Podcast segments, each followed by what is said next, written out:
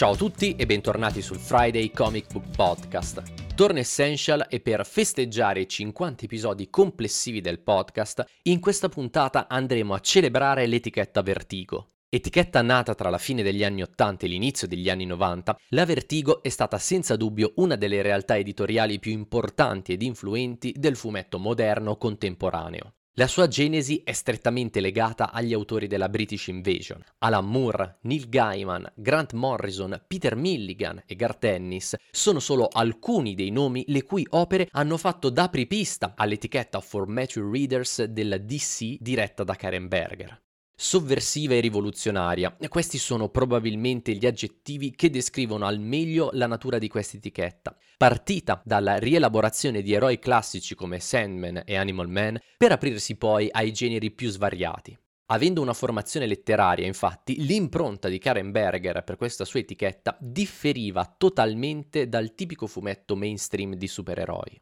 Sotto la sua guida, la Vertigo propose titoli di stampo horror gotico, fantasy, mystery, ma anche crime noir e distopici. Titoli maturi che offrivano ad un pubblico generalista una diversità di generi, raccontando in parallelo la diversità etnica e culturale dei loro stessi autori un approccio anticonformista e rivoluzionario, non soltanto per tematiche ma anche a livello editoriale. Le serie Vertigo infatti si prestavano meglio ad una lettura in volume piuttosto che in single issue, aprendo pertanto a una distribuzione di massa anche nelle librerie. La vera rivoluzione operata da Karen Berger fu però quella di lasciare agli artisti totale libertà creativa e il completo controllo delle loro proprietà intellettuali. In un mercato dominato dalle major e dal cosiddetto work for hire, la Vertigo si ergeva a faro per le serie creator owned, dove non solo gli autori erano stimolati dall'avere totale libertà creativa, ma potevano amministrare in prima persona i diritti d'autore sulle loro creazioni. Già nei suoi primi anni, sotto la bandiera Vertigo sono nate delle vere e proprie pietre miliari della storia del fumetto, come il già citato Sandman di Neil Gaiman o l'irriverente epopea di Preacher di Garth Ennis e del compianto Steve Dillon. Quest'oggi però parleremo della seconda generazione dell'etichetta Vertigo, la generazione degli anni 2000, con un focus particolare su tre opere pluripremiate diventate ormai dei cult e che hanno lanciato la carriera dei loro autori.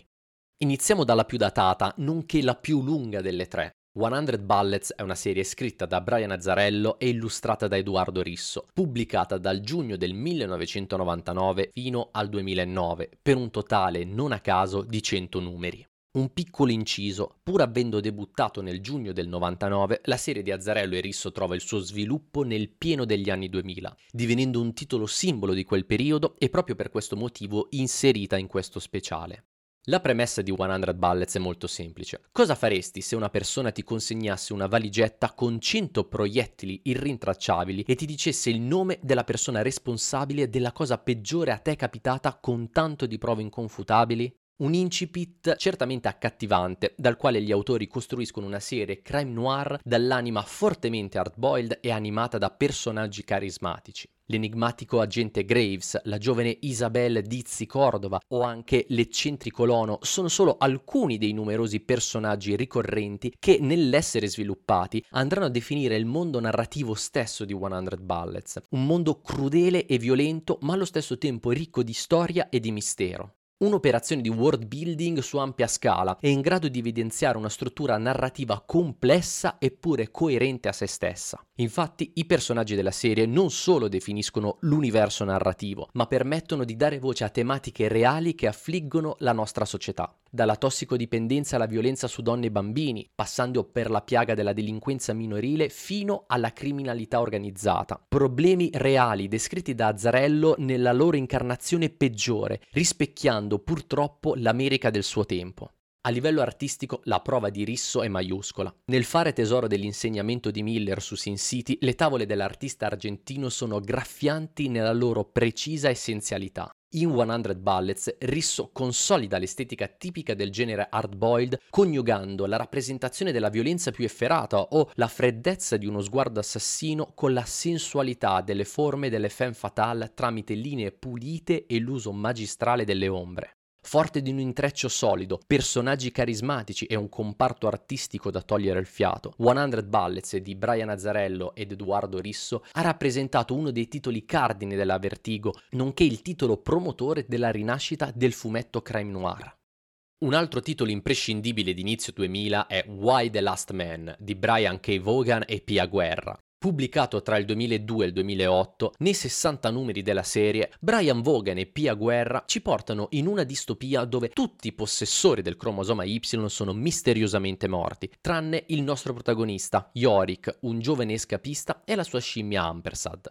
Per citare lo stesso Yorick, saranno soltanto lui e la sua scimmia in un oceano di estrogeno, cercando di sopravvivere ad un mondo di sole donne, ma non per questo meno pericoloso. In questo scenario post-apocalittico, Yorick, assieme all'agente 355 e alla dottoressa Mann, cercherà di capire la causa di questa epidemia per poter evitare l'estinzione di ogni forma di vita sulla Terra. Pur debitore del The Last Man di Mary Shelley, l'interrogativo alla base della serie cattura immediatamente l'interesse, ma con il procedere della lettura diverrà un elemento quasi marginale. La forza del fumetto infatti risiede nel trio protagonista e nel legame che si andrà a creare tra loro. A livello narrativo poi, Yorick è l'elemento che permette il ribaltamento della dicotomia uomo-donna e del ruolo di quest'ultime nella società e nei rapporti interpersonali. In un certo senso, dunque, Why è un titolo dall'anima femminista nello smentire stereotipi e concetti tipicamente maschili legati al mondo femminile, ma anche un titolo attuale, in quanto affronta tematiche legate alla società, come la diversità di genere, il razzismo e la transfobia, con un approccio insolito ma non per questo meno consapevole.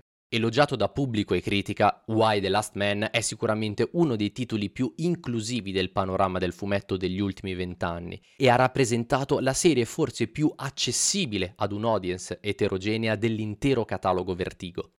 Ed infine arriviamo a Sculpt di Jason Aaron e del serbo Gherà e ancora una volta siamo di fronte ad una delle serie più rappresentative della Vertigo. Secondo lavoro come professionista dello scrittore dell'Alabama, Sculpt venne pubblicato tra il 2007 e il 2012 per un totale di 60 numeri di feroce intensità. L'intreccio ruota attorno a Dashiell Bedors, nativo americano tornato nella sua riserva come agente infiltrato per sgominare l'organizzazione criminale che gestisce lo spaccio di droga e il gioco d'azzardo della riserva. L'inizio di Sculpt è folgorante, poiché senza mezze misure sbatte in faccia al lettore la sua natura brutale. In una spirale di violenza, intrighi e colpi di scena, quello che da molti è considerato l'ultimo grande successo Vertigo procede con un ritmo serratissimo, trovando il perfetto connubio tra la scrittura graffiante di Aaron e le matite spigolose di Gherà. Un titolo cinico, a tratti spietato nel ritrarre le regole e i paradossi della vita in una riserva indiana, L'intensità di Scalp ha pochi eguali, un'intensità insolita per il medium fumettistico, ma che trova una controparte più affine con la televisione. La struttura del fumetto di Aaron Gherà non ha nulla di invidiare a show adesso coevi come Sons of Anarchy o Breaking Bad, avvicinando e contaminando il linguaggio di questi due media ancora di più. Seppur alle prime armi, Sculpt è senza dubbio il primo vero capolavoro nato dalla penna di Jason Aaron, un capolavoro cattivo e brutale, nonché fulgido esempio della diversità della produzione Vertigo. Sono perfettamente consapevole che questo breve sguardo non è in grado di rendere giustizia alla grandezza dei titoli citati, i quali meriterebbero un approfondimento ciascuno. Abbiamo nominato tre serie eccezionali, tre serie che hanno fatto la fortuna dei loro autori. Azzarello, Vaughan e Aaron sono alcuni degli sceneggiatori di punta della nostra contemporaneità, ognuno conosciuto per una tipologia di scrittura ben definita. Se infatti dovessimo mettere sotto la lente del microscopio e sezionare le loro produzioni successive, non c'è da stupirsi se per esempio il far ruotare l'intreccio attorno alle relazioni tra i personaggi e il trattare tematiche universali con un approccio accessibile visto in Y è diventato il marchio di fabbrica di Vaughan già a partire dal successivo Ex Machina fino al più recente Saga. Discorso analogo vale anche per Azzarello, che ha declinato la componente noir e hardboiled in diverse delle sue produzioni successive, da quelle più mainstream come Batman Broken City a quelle più autoriali come Moonshine, tra l'altro sempre in coppia con Edoardo Risso. Pur essendo ormai uno dei pezzi da 90 in Marvel, Jason Aaron non ha dimenticato il suo lato cinico e cattivo, che talvolta torna a fare capolino con serie più personali come Man of Wrath, Southern Bastards e The Goddamned. Queste sono solo alcune analogie per sommi capi, ma che evidenziano l'evoluzione di questi tre grandi sceneggiatori che nella Vertigo hanno trovato una culla di stimoli e libertà per far gestionare le loro idee e presentarsi senza filtri al grande pubblico. Ovviamente spero che le mie parole vi abbiano fatto scoprire nuovi titoli o magari vi spronino a riscoprire una di queste serie, ma in realtà questo è stato un mio piccolo omaggio alla compianta Vertigo, vista attraverso tre opere tra le più rappresentative della sua seconda decade. Se quindi voleste approfondire la lettura di uno o perché no di tutti e tre i titoli, sappiate che 100 Bullets, Why, The Last Man e Scalped sono stati pubblicati sia in Italia che in America in diversi formati, da quelli più economici a quelli di lusso, e sono sicuro che troverete la soluzione che più vi si addice nella vostra fumetteria di fiducia o su store online come Amazon e Ho visto cose. Siamo quindi giunti al termine della seconda puntata di Essential. Prima di lasciarvi, come sempre, vi ringrazio per aver ascoltato il Friday Comic Book Podcast e, come la scorsa volta, vi invito a darmi dei suggerimenti sui prossimi argomenti da trattare tramite la sezione dei commenti su Spotify o sui social, dei quali trovate i link in descrizione. Con il weekend ormai alle porte, io vi do appuntamento alla prossima settimana con una nuova puntata. E fino ad allora ricordate, read more comics!